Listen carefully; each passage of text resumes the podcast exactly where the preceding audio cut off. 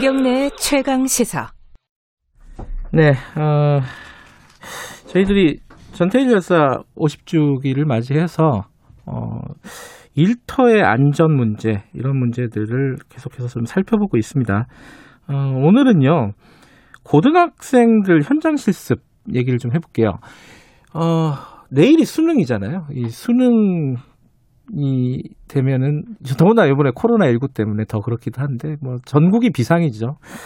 근데 사실 수능 안 치는 아이들이 또 꽤 있습니다. 어, 대학 안 가는 아이들도 꽤 있는데요. 어쨌든 그런 예전엔 실업계라고 했고 요, 요즘은 뭐 다른 이름으로 불리는데 현장 실습이라는 이름으로 일찍부터 어린 나이에 일을 하는 청소년들이 꽤 많이 있습니다. 그 현장에서는 여러 가지 산업재해들이 발생을 하고 어, 몇 년에 한 번씩 꼭 그 사망 사건들을 저희들이 들을 수가 있었어요. 이 부분에 대해서 어, 책을 쓰신 분이죠. 알지 못하는 아이의 죽음이라는 책의 저자 은유 작가님을 스튜디오에 모셨습니다. 작가님 안녕하세요. 안녕하세요. 제가 이게 수능 얘기를 꺼낸 게 네. 어, 저도 이 책을 이게 작년에 나온 책이잖아요. 네. 그죠? 이 책을 읽으면서 그런 생각들이 작가님도 그런 얘기를 쓰셨어요. 대학 가는 애들만 있는 게 아닌데 그렇죠. 마치 이 세상은 대학 가는 애들만 있는 것처럼 불잖아요. 그죠? 네. 오늘 좀 그런 생각이 들더라고요. 예, 맞아요. 한 음. 2018년 정도인가 한 69% 정도 아이들이 이제 대학을 진학한다고 나왔는데 그러니까 네. 10명 중에 한 서너 명은 안 가는 거거든요. 그렇죠. 숫자만 네. 봐도. 예. 예, 그러면 상당한 30% 이상인데 네. 그 아이들이 좀 배제된 채 우리가 너무 청소년이나 교육 문제를 이야기한 게 아닌가. 음. 네, 이런 생각을 저도 했습니다.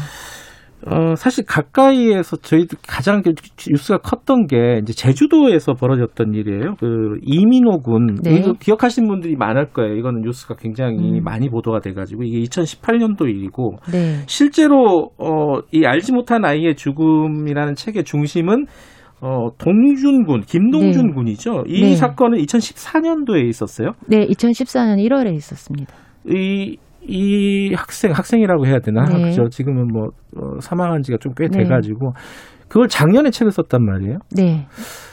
왜이 책을 쓰게 된 계기라고나 할까요? 아, 그 3년 정도 이제 지났을 때 제가 첫 취재를 시작을 했고요. 네. 책이 나온 게 어, 준비 기간이 있었기 때문에 음, 예, 출간이 이제 작년이었던 거고. 꽤 오랫동안 취재하신 거군요. 예, 한 2년 음, 정도 제가 취재를 음. 했고 어머님도 이제 아이를 자식을 보내고 네. 좀 마음을 추스르는 시간이 좀 필요했고요. 네. 어쨌든 아까 이제 말씀하신 것처럼 우리 사회에서 특성화고 아이들의 존재가 너무 이제 가려져 있고 죽음이라는 사건은 계속 일어나는데 한 음. 번도 진지하게 이야기된 적이 없다 음. 해서 이제 한 아이의 죽음을 좀 깊게 들여다보는 어, 책을 만들자 하는 제안을 저도 좀 받았고 예. 예, 저도 관심이 있던 분야고 필요하다고 생각해서 음. 작업을 하게 됐습니다. 제가 아까 말씀드린 2018년도에 제주도 이민호 군은 저기 일을 하다가 기계에 끼어서 예. 사망한 걸로 저도 기억을 네. 하고 있어요. 근데 김동준 군은 어떤 일인지 청취자분들 위해서 간단하게 좀 설명을 해 주시죠. 예, 동종군은 이제 대전에 있는 동아 마이스터고 3학년에 재학 중이다가 네. 이제 CJ 진천 공장으로 실습을 나갔어요. 대기업이네요, CJ는. 네, 진천 공장이 햄이랑 소세지 만드는 육가공 공장이거든요. 저희 명절 때 이제 스팸 선물 세트 음. 많이 하잖아요. 네. 그거 만드는 곳인데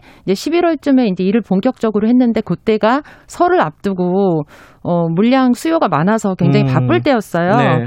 동준이가 갔는데 보통 이제 실습생은 표준 협약서라는 걸 써가지고 어 일반 근로자랑 다르게 좀 하루에 7시간 이상 일도 못 시키고 이렇게 보호 조항이 있어요. 네. 근데 동준이한테 이제 그게 지켜지지 않았죠. 그래서 일 음. 12시간씩 일을 하기도 하고 네. 좀 초과 근무를 했는데 또 거기다가 이제 결정적인 계기가 된 사건은 8살 많은 동료에게 이제 폭행을 당하고 아. 이 협박을 당했어요. 일을 좀 똑바로 해라. 나이가 이제- 어리니까 아무래도 그런 게 더. 네, 예. 그러니까 다들 바쁘면 이제 스트레스 쌓이고 네. 제일 아래 있는 사람한테 그 하중이 쏠리잖아요. 그래서 그 위계적인 어떤 조직 문화에 두려움을 느끼고 아이가 스스로 목숨을 끊은 예, 음. 사건이 입니다. 간단히 말씀드리면. 극단적인 선택을 본인이 한 건데 네. 이, 이 부분은 근데 어, 산재로 인정이 됐죠.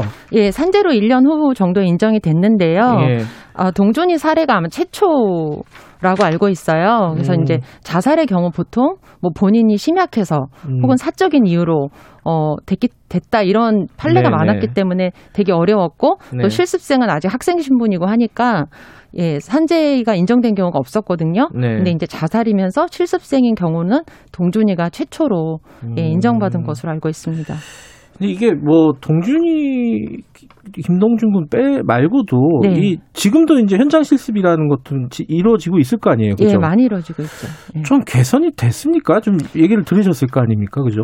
아, 뭐, 사실 뭐, 이제, 크게, 저도 이제 막 정확한 통계를 본 건 아닌데, 예. 이제 개선이 된 어떤 움직임이 이제 이렇게 들어온 건 없는데, 예. 어쨌든 이런 목소리가 사회적으로 좀, 음. 예, 난다는 거. 그 전에는 전혀 있는지도 모르고, 이런 이야기 자체가 회자되질 않았는데, 이제는 그런 죽음이 있다더라. 음. 이건 산재가 돼야 된다. 뭐, 이제 어떤 이런 목소리가 나오는 것 자체가 저는 변화라고 음. 생각을 하거든요. 음, 근데 예. 그게 사실은 그때 이- 어, 이민호 군 사건, 사건, 뒤에 그 교육부나 이런 데서 네. 사실 이 현장 실습을 확 줄여버렸어요, 아예. 예. 그러다가 최근에 또 다시 열었는데 네. 어, 어, 언뜻 생각하면 그런 생각이 들어요. 애들한테 일 시키는 것 자체가 문제인 거 아니냐. 그래서 그걸 그냥 그- 그걸 네. 없애버리는 게 차라리 네. 그러니까 그게 되게 쉬운 판단인 것 같기도 한데 그렇죠. 그렇게 정책이 진행이 됐었단 말이에요. 그건 어떻게 보세요? 근데 저는 그러니까 예. 구조적인 개선은 너무 어려우니까 예. 예를 들면 저희가 뭐 세월호 사건 일어났을 때 수학 여행을 없애자 아. 뭐 이제 이런 그- 식으로 예, 예, 예. 논의가 나오는 것은 너무 그냥 순간 그 일시적인 어떤 해결책이라고 할 수 없는 음. 그냥 그 시기만 지나가자 약간 이런 식이고 좀 구조적으로 아이들이 특성화고 자체가 이제 일을 배우기 위해서 좀 일찍 장인을 양성하는 어 학교 시스템을 만들겠다 해서 네. 만든 거거든요. 도, 동준이가 다녔던 데도 마이스터고예요. 그러니까 독일의 장, 독일어로 장인이란 뜻이잖아요. 그래서 음. 일찍 노동 인력을 양성한다. 네. 이렇게 해서 만들었는데 그런 시스템은 안 돼 있고 음. 그냥 사고가 나면 또 이걸 막 줄이고 어, 막 그런 식으로 예, 그래서 우리가 노동자를 이제 일하는 인력을 전문 인력을 잘 키워낸다라는 취지에 맞게 좀 시스템을 정비하고 음. 안전하게 만들어야 되는데 그것이 불가능하니까 자꾸 현장 실습을 이제 만들었다가 뭐 음. 폐지했다가 축소했다가 하는 식으로 하는 것 같아요. 음, 그 예. 사실 이제 청소년 노동이라고 해야 되나요? 미성년자 노동이라고 이런 것들이 항상 있어 왔다. 책에서 그런 말씀을 그렇죠. 쓰셨더라고요. 예. 그죠? 근데 있어 왔는데 네. 우리가 모르는 척 한다. 네. 없는 것처럼 행동한다. 네. 이건 약간 아까 그 수능할 때 이제 네. 대학 안 가는 아이들이 없는 네. 것처럼 행동하는 건 좀 비슷한 것 같아요. 네. 그죠? 어, 그래서 문제가 생기는 건가요, 이게?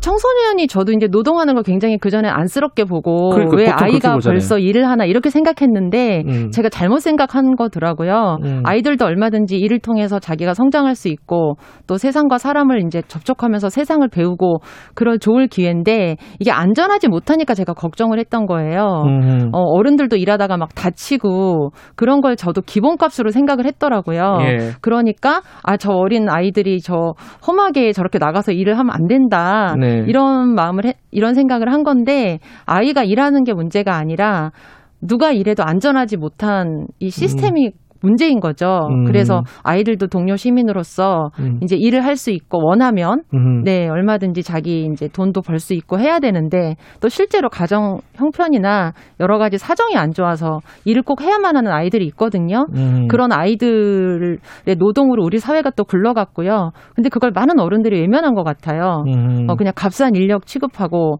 그냥 말잘 듣는 말 잘 듣는 어 어떻든 어쨌든 약한 노동자니까 예, 취급해서 뭐 어떤 수당을 요구해도 네. 가족처럼 대해줬더니 뭐 버릇없다. 아. 뭐 이제 이런 식으로 얘기하면서 머리에 묵사- 피도 안 마른 게 보통 예. 그런 얘기 하죠. 묵살하고 예. 예. 그러니까 저희가 청소년을 동료 시민으로 같은 노동자로 이렇게 음. 존중해주지 않는 문화 또 노동이 안전하지 않고 늘 위험했던 그런 관행이 이제 바탕이 됐기 때문에 아이들이 위험한 거지 음. 저 노동 자체가 문제는 아니다. 음. 예. 그리고 이 여러 가지 사례들을 보면은 네. 어, 나이가 어리니까 확실히 이제 자기 표현이나 이런 자기 권리 주장 같은 것들에 익숙하지가 않잖아요. 그렇죠.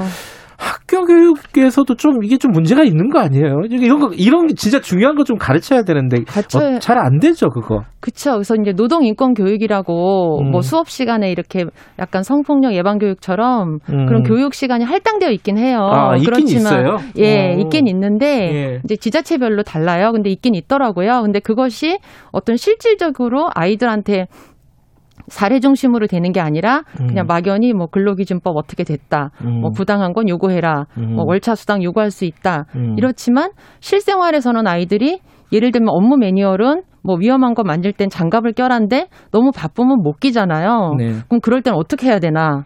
이런 것들이 어려운 거거든요. 음. 그래서 교육을 시킬 때 조금 더 세부적으로 네. 디테일하게 시킬 필요가 있고 또 무엇보다는 이제 부당한 일을 요구당했거나 네. 내 안전이 위협받을 것 같을 때 직감적으로 사람은 안단 말이에요. 근데 음. 그것을 좀 거부할 수 있는 아. 권리 같은 것을 아주 어렸을 때부터 훈련시켜야 되거든요. 예. 근데 우리는 좀 그런 걸 말하는 훈련이 안 되어 있잖아요. 네. 그래서 부당한 것에 어, 하지 않겠다. 어, 그렇게 말할 수 있는 연습이 저는 되게 필요하다고 생각해요. 그런 걸 음. 배워야 되는데 그죠? 배워야 학교에서. 됩니다. 네. 네. 자기의 권리를 음. 주장할 수 있는 그럼요. 예, 음. 노동 인권 교육이라는 게 너무 추상화되어 있어요, 지금은. 네. 그래서 일이라는 것을 아주 구체적인 맥락에서 좀 시뮬레이션도 해보고, 네. 예, 말하는 연습도 전 해보는 게 필요하다. 네. 4280님이 네. 어, 지금 44살이시라는데 예전에 네. 고3 때 현장 실습을 해봤대요. 아. 본인이. 근데 그 대기업은 그나마 좋은 상황인데 중소기업은 정말 열악하다고 이런 네. 말씀 보내주셨습니다. 그리고 음. 조현수님도 아이들 안전하게 일하는 것보다 다른 어, 사람 쓰는 게 더 싸다고 생각하는 게 안타깝다. 어, 네. 또 비겁한 어른들 이런 네. 말씀도 보내주셨습니다. 음.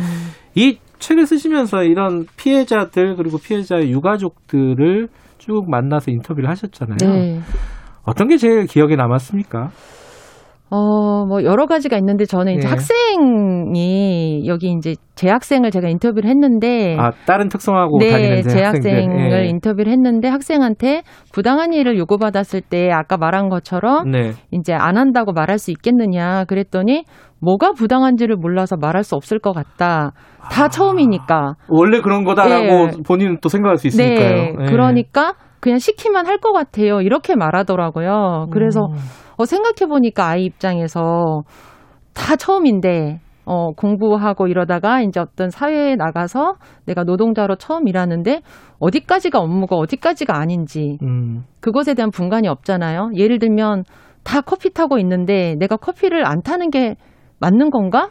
나도 타야 음. 되는 거 아닌가? 예를 들면 아. 이렇게 생각을 할 수도 있고 또 업무적인 면에서도 다 장갑을 안 끼는데 매뉴얼엔 끼라고 돼 있어. 그럼 어. 나는 껴야 되나?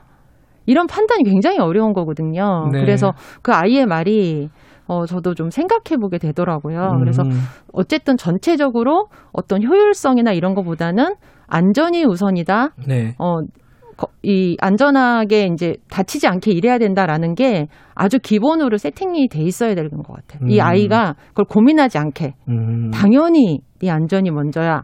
좀 늦더라도 어, 장갑 껴야 돼. 이게 문화가 돼야지 음. 아이한테 자꾸 판단하라고 하는 게좀 음. 불합리한 거다라는 생각을 제가 하게 됐습니다. 네. 그 책을 보면은 그 동준 이김동준 네. 분의 어머니하고 네. 인터뷰한 게 많이 나오잖아요. 네. 어머니가 처음에 인터뷰도 좀 많이 꺼려 하셨고 그랬다고 들었는데? 그렇죠. 처음에는 이제 아무래도 너무 슬픔이 음. 크시고 해서 처음엔 약간 주저하셨는데 어쨌든 동준이를 이렇게 안타깝게 이제 잃었고 이런 사건 사고가 더 안 일어나야 된다. 음. 예, 이런 생각 그리고 어머님이 이제 자식을 보내면서 이제 많이 생각이 바뀌셨거든요. 음. 그래서 누군가 어떤 동료가 굉장히 힘들어하고 있을 때 좀 다가가서 말도 걸어주고 음. 어, 같이 문제점이 있으면 개선도 해주고 이럴 수 있었으면 얼마나 좋았을까라는 생각? 근데 돌이켜 보면 어머님도 타인의 아픔에 되게 무관심했더라. 나도 그런 어떤 후회와 반성을 하셨어요. 그래서 우리가 이제 뭐 아까 법 제도가 바뀌면 제일 좋지만 지금 중대재해 기업 처벌법도 이제 성사가 돼야 되는 거고 밑에서는 또 문화적으로는 우리가 이제 동료 시민 가까운 사람의 아픔과 업무상의 곤란에 같이 좀 연대하고 음.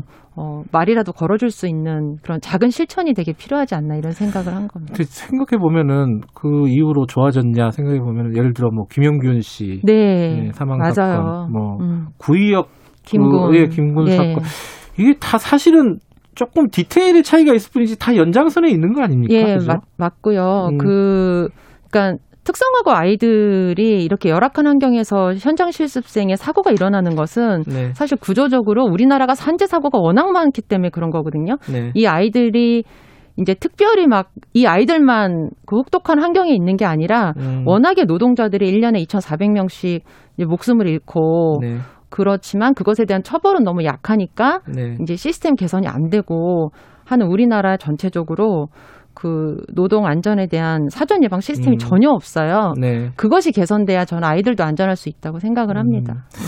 어, 저도 이 책 작년에 이제 나왔을 때 읽고 네. 그 인터뷰 때문에 어제 좀 뒤적뒤적 다시 네. 보니까 어, 이 디테일을 알면 좀 달라지는 것 같아요. 왜냐하면 네. 누가 뭐 고등학생이 누가 하나 죽었다더라 네. 이런 뉴스를 보는 것과 그렇죠. 그 아이가 어떻게 살아왔는가를 음. 볼수 있으면은 완전히 얘기, 다르죠. 얘기가 달라지는 것 같아요. 네, 한 사람 그래서 저희도 이제 동존이를 중심으로 이 책을 쓰자. 음, 그냥 현장 실습생 뭐 어떤 A, B, C, D 이렇게 나열식이 아니라 음, 그 죽음을 그냥 이렇게 되짚어 보는 게 아니라 하나의 삶으로 깊이 들어가 보자. 음, 하나이가 왜 특성화고를 가고 어 거기서 뭘 배우고 네, 취업을 하는지 예 그래서 우리가 그렇게 한 사람의 구체적인 삶을 좀 상상할 수 있어야 아픔에도 공감할 수 있는 것 같아요. 네. 네. 서주연 님이 알지 못한 아이의 죽음 차마 읽지 못한 책이라고 네, 참아 읽어주세요.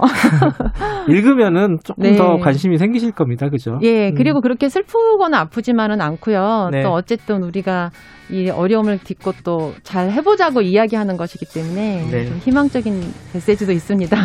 알겠습니다. 저도 팬이었습니다. 네, 오늘 만나 뵙게 돼서. 반갑습니다. 은유 작가님이었습니다. 고맙습니다. 네, 감사합니다. 김경래 최강에서 오늘 여기까지 하고요. 내일 아침 7시 20분에 다시 돌아오겠습니다.